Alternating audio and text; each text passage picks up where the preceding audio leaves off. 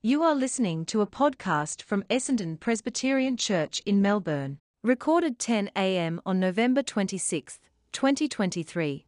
Presented by Reverend Chris Duke. There we go. Uh, Acts 2, we're going to look at today.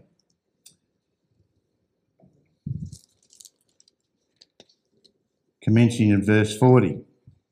Now, of course, the um, context here is that uh, Pentecost, this is the day of Pentecost, and uh, uh the uh, Holy Spirit has come and uh, with power, and it's given boldness to the, the disciples. And Peter's got up and he's preached one of his best sermons, in fact, his best sermon to date at that occasion.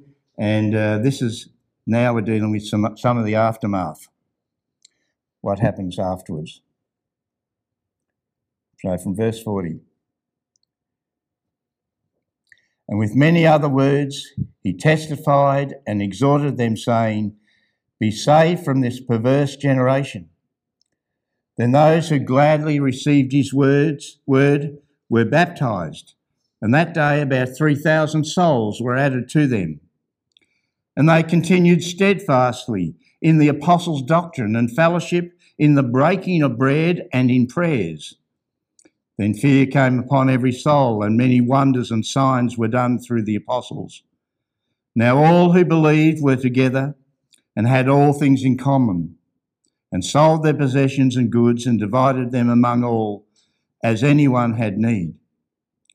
So, continuing daily with one accord in the temple and breaking bread from house to house, they ate their food with gladness and simplicity of heart, praising God and having favour with all the people. And the Lord added to the church daily those who were being saved. Would you pray with me? Dear gracious Heavenly Father, as we consider these words of when um, your church began in, on the day of Pentecost, in your church in the New Testament time at least, Lord, we pray, Lord, that you'll give us understanding of these uh, events they were mighty indeed, but they changed everything. And so, Lord, bless us, we pray. Amen. Today, people often express and even believe that the church needs to change. And this may be true in some cases, but I guess it depends on what aspect you're looking at. Some Christians, some Christian leaders even believe that if the church is going to be effective in reaching the world, then the church must change. And then they've gone on to say that the church must change its message so that it's more appealing to the culture, or change its methods in reaching the culture. Once again, it will depend on what the message it's been saying. If it changes its message or its methods to appease today's culture so that perhaps it can be more effective in reaching the culture, it will depend on what that message actually is. Well, what does the Bible have to say about the church? The Bible says that we move from the Bible to ministry not from the culture to ministry, from the Bible, God's word, to ministry. We move from the text to ministry, not from the context to the ministry. We move from what God tells us to be and do and how to do it from His Word to ministry, not from what the culture says we ought to be saying or doing. And when you think about this, you realize that our culture pervades us. Often we don't understand how, how much the culture pervades us. It's all around, around us, it presses us all the time. It's easy to buy into the assumptions of our culture and the thoughts of our culture. There are things that we need to change but not to change to be like our culture. Rather, we're to change to think and to do what the Bible says, to live like what God says. He wants us to live like, to be a church what the Bible says we ought to be.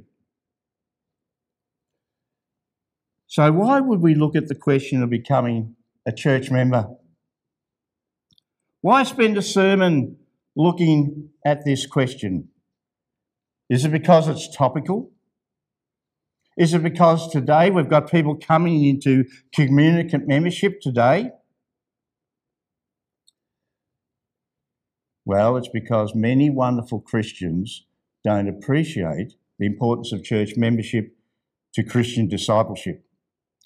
Many Christians view church membership as incidental to their Christianity.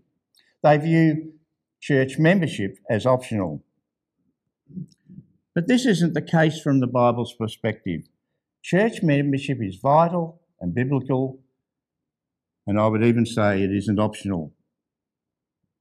When Jesus gave his final words concerning the Great Commission, which David read out in Matthew 28, verses 19 to 20, said, Go therefore and make disciples of all nations, baptizing them in the name of the Father and of the Son and of the Holy Spirit teaching them to observe all things that I've commanded you. To, and lo, I am with you always, even to the end of the age. Amen. There's just one task he gives the first disciples, and he also gives it in Acts chapter 2, verse 42. And likewise, he gives that to us.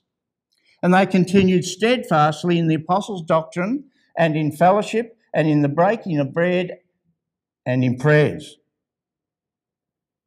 What's so important about church membership? Why should we care about church membership? And why should any healthy local church be made up of a congregation of Christians who understand the vital importance of being united to and participating in and being accountable to a local fellowship of believers and its shepherds? Well, the answer is because the Bible tells us. The Bible tells us that membership in a local church is biblical, vital, and not optional. Now, over the last 100 years, the evangelical church has, it has stressed the importance of evangelizing people, of getting people saved, apart from discipleship. When I grew up, uh, I grew up in a, a, under the providence of God where the gospel was preached, uh, and we weren't truly disciples. In many ways, my discipleship came much later in life after I became uh, a, a committed Christian. You see, He wants us to go and make disciples. Yes, we pray for conversions all the time, but He actually wants us to make disciples. That's what he wants us to do. You can't do evangelism the way Jesus wants us to unless you're doing discipleship. And you can't do discipleship the way Jesus wants us to do without the local church. What did Jesus say in Matthew 28? He says, Go and make disciples of all nations. How? By baptizing and teaching them now, Jesus isn't saying that baptize, baptism justifies or saves you, and, it, and that makes you a Christian. He's not even saying that listening to good theology makes you a Christian. It's better if you do listen to good theology, but doesn't make you a Christian. He's not even saying that listening. Uh, or, or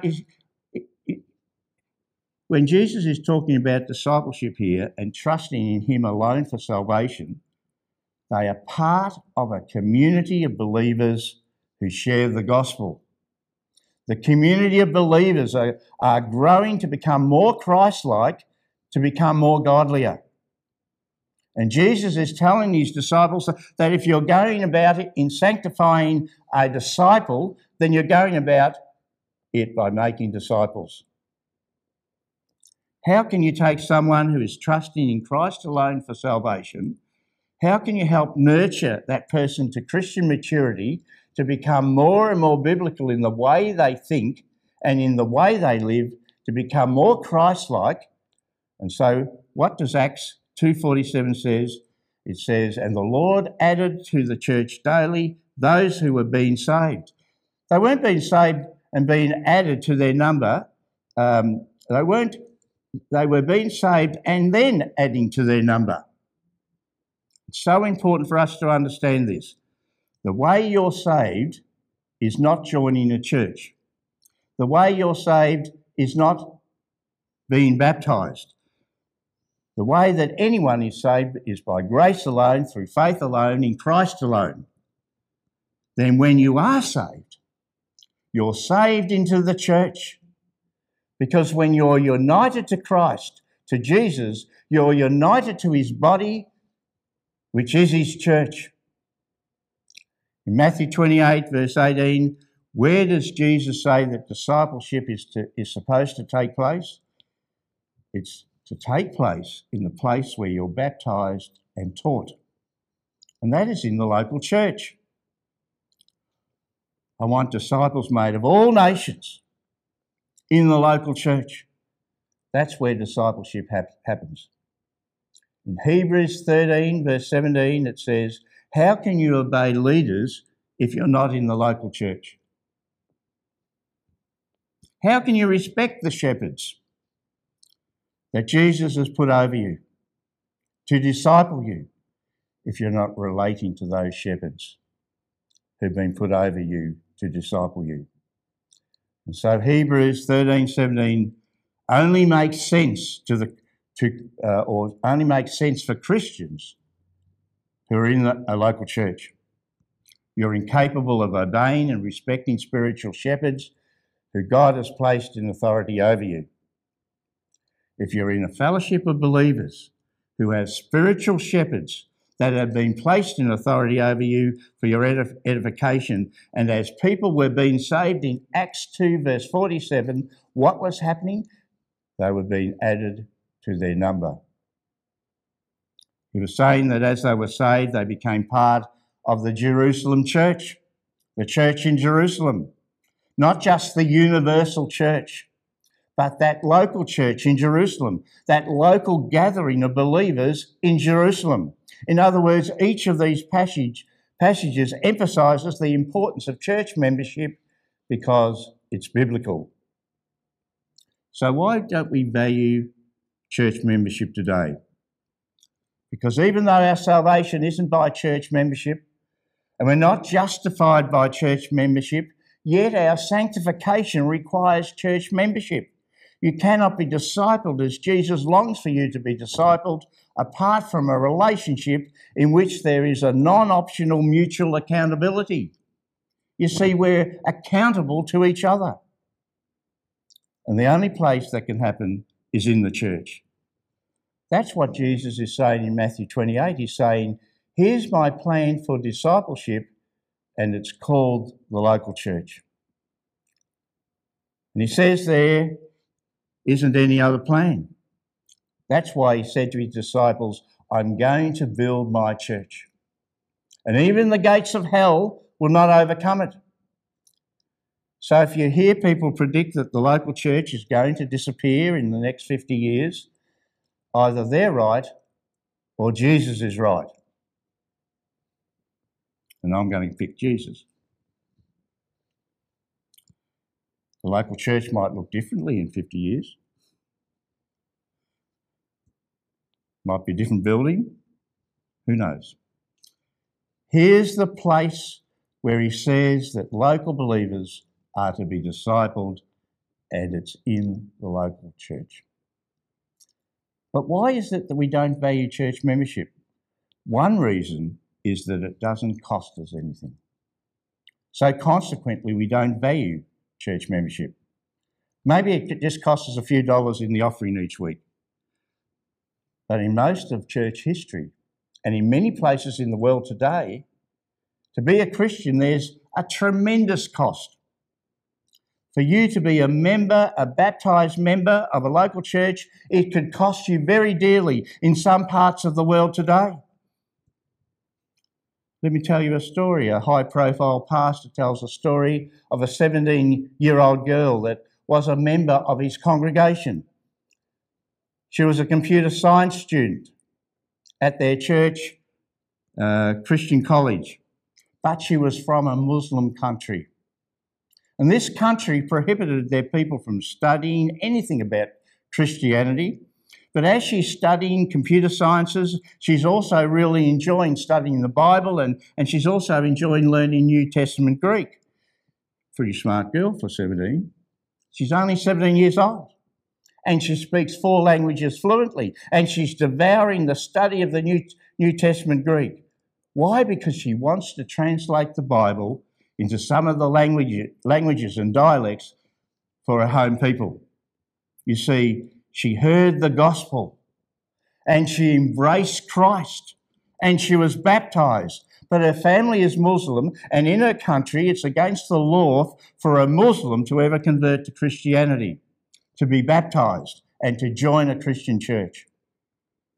However, her father is gracious and open minded, and he loves her very much.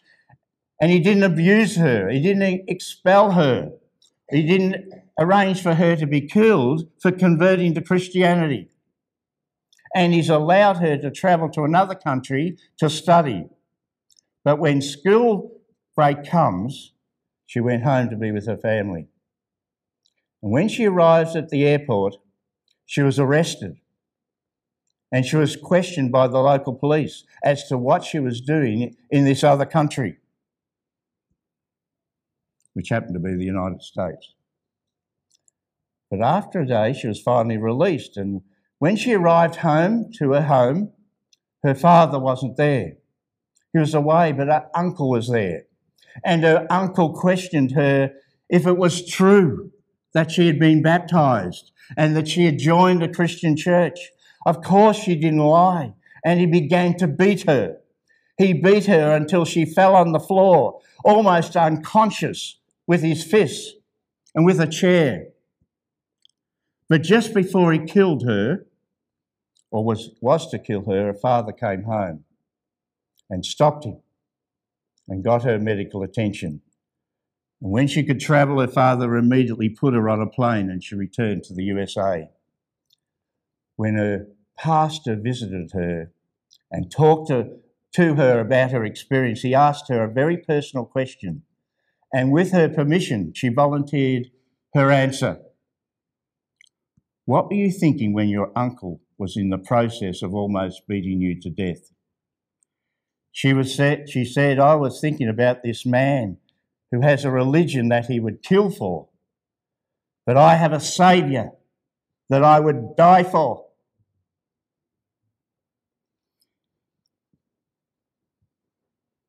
Now that's from a 17 year old girl.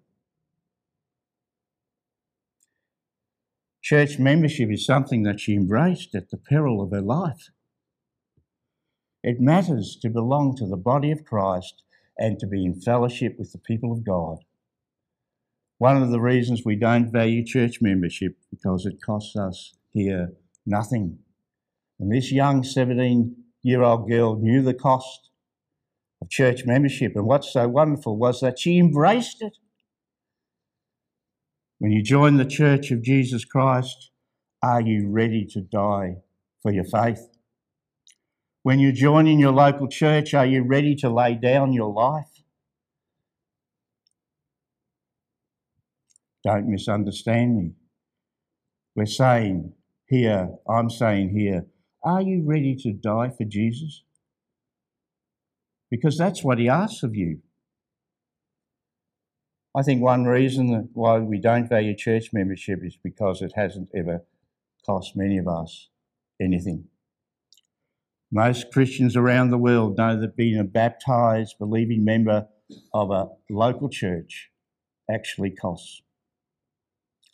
Secondly, church membership is, vi- is vital for discipleship. Jesus makes that point in Matthew 28 where does discipleship happen? In the context of those who baptize and teach, it happens in the local church. That's where disciples, discipleship happens. It's vital for witness.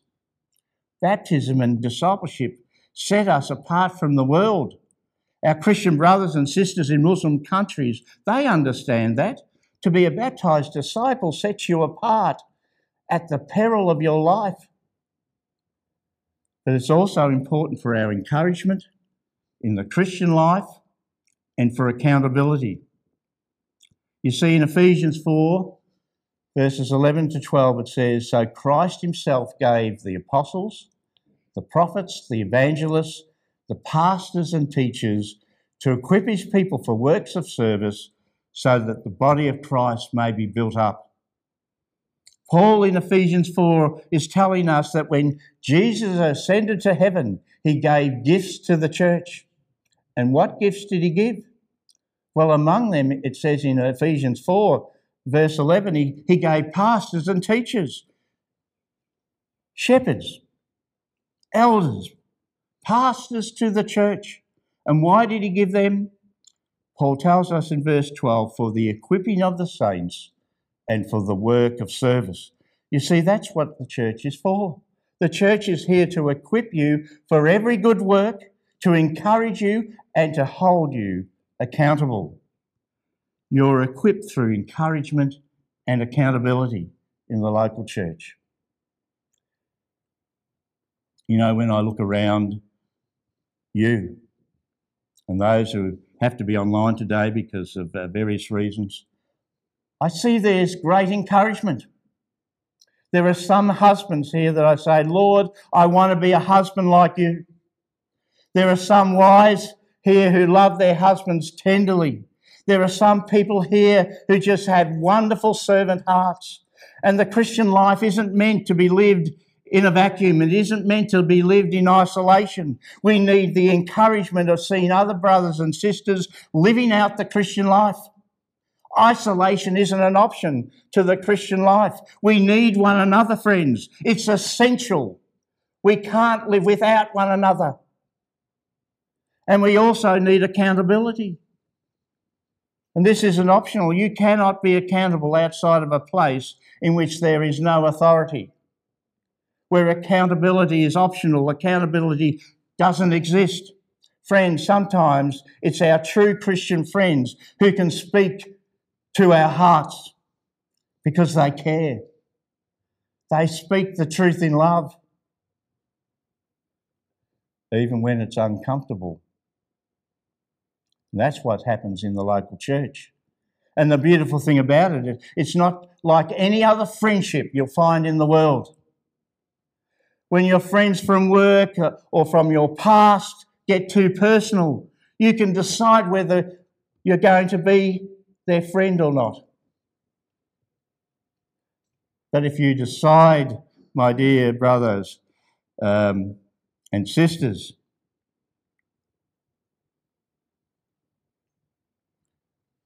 that you, that you can't speak the truth into my life anymore, if my elders, my brother elders, can't speak the truth into my life anymore, then the manse here will be empty pretty soon.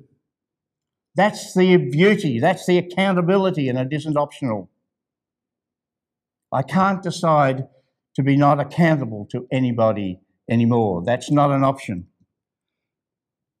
If a church doesn't worry about membership, then there's no membership to speak truth into our lives. But when there's a non optional accountability in the local church, when we love one another, warts and all, enough to speak God's truth into our lives, brother, you're not treating your wife right. Brother, you're abusing alcohol. Sister, you're gossiping. Son, you're living like the crowd at school, not like a follower of Christ. We're here to hold one another accountable and to speak the truth into one another, uh, one another's lives. And you can only do that in a context of where there's authority.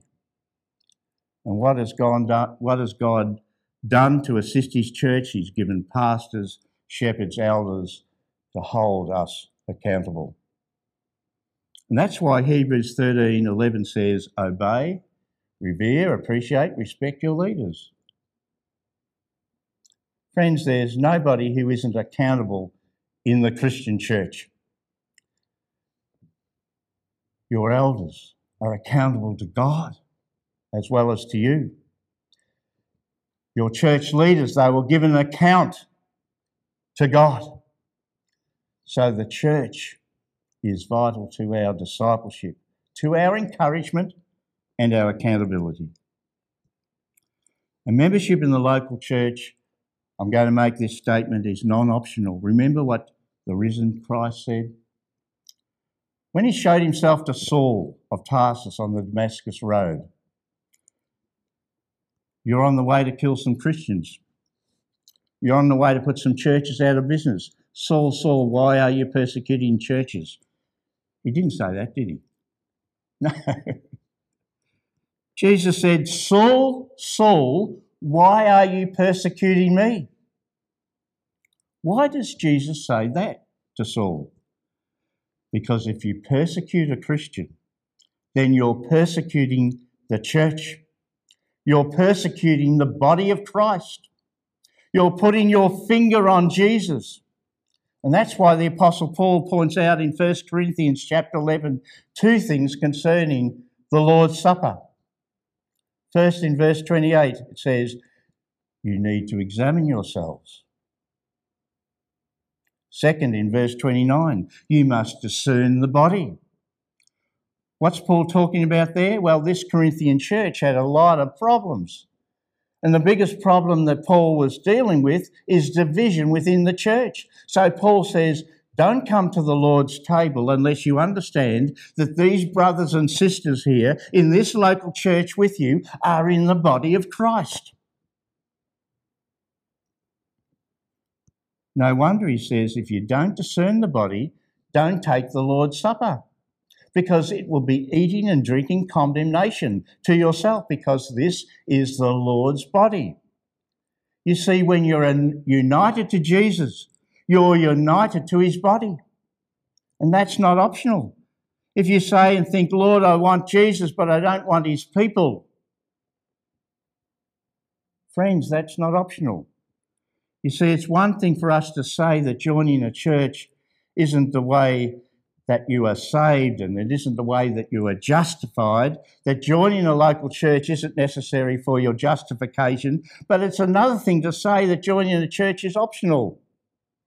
Because there's no way that you can express your tangible membership in the universal body of Christ without first expressing it in the local church. In Revelation 21, one of my favourite chapters in the Bible, we read about the New Jerusalem and we read about the bride beautifully dressed for a husband. And who is the bride? The church. And who is her husband? God. It's popular today in some circles to identify as being a Christian and yet reject any kind of organised religion. But the Bible is clear that to be a Christian involves identifying with the bride, the bride of Christ, which is the, which is the church that God has created for himself. Church membership exists finally for the glory of God. It exists so that the world might see who God is by looking at what he has done for his church there's a lot of Christians that love the universal church, but when it comes to the local church, they're not so sure about it. It's easy to love the universal church, that is, the, the, all the church, the, the, the Christians all over the world, because you don't live right next door to it. It's much harder to love people that you know. It's much harder to love people who may have hurt you or people who even have let you down and people who you may have hurt or let down. But Jesus says, that's exactly where I want discipleship to happen. Where people who have hurt one another must learn to forgive one another and to love one another. Where people who've let one another down must ask for forgiveness and repent and be restored into fellowship and friendships and reconciled in their relationships with one another. And of course, in that process, they're reconciled, of course, in, and restored in their relationship to Christ. That's how I grow. Christians, not me, that's how Jesus grows Christians. That's how a discipleship or disciple Christians who are ready to die to be part of my body, who be, are prepared to love one another and to encourage one another. Amen. Would you pray with me? Dear gracious Heavenly Father, as we consider discipleship today, as we consider the local church and being part of the body of Christ, we pray that you will speak to our hearts and encourage us, enable us to be the, the disciples that you would want us to be. And so, Lord, continue to teach us, continue to help us to grow in maturity in the faith, to sanctify us, we pray. In Jesus' name, Amen. More messages of hope at essendonpresbyterianchurch.org.au or wherever you get your podcasts from.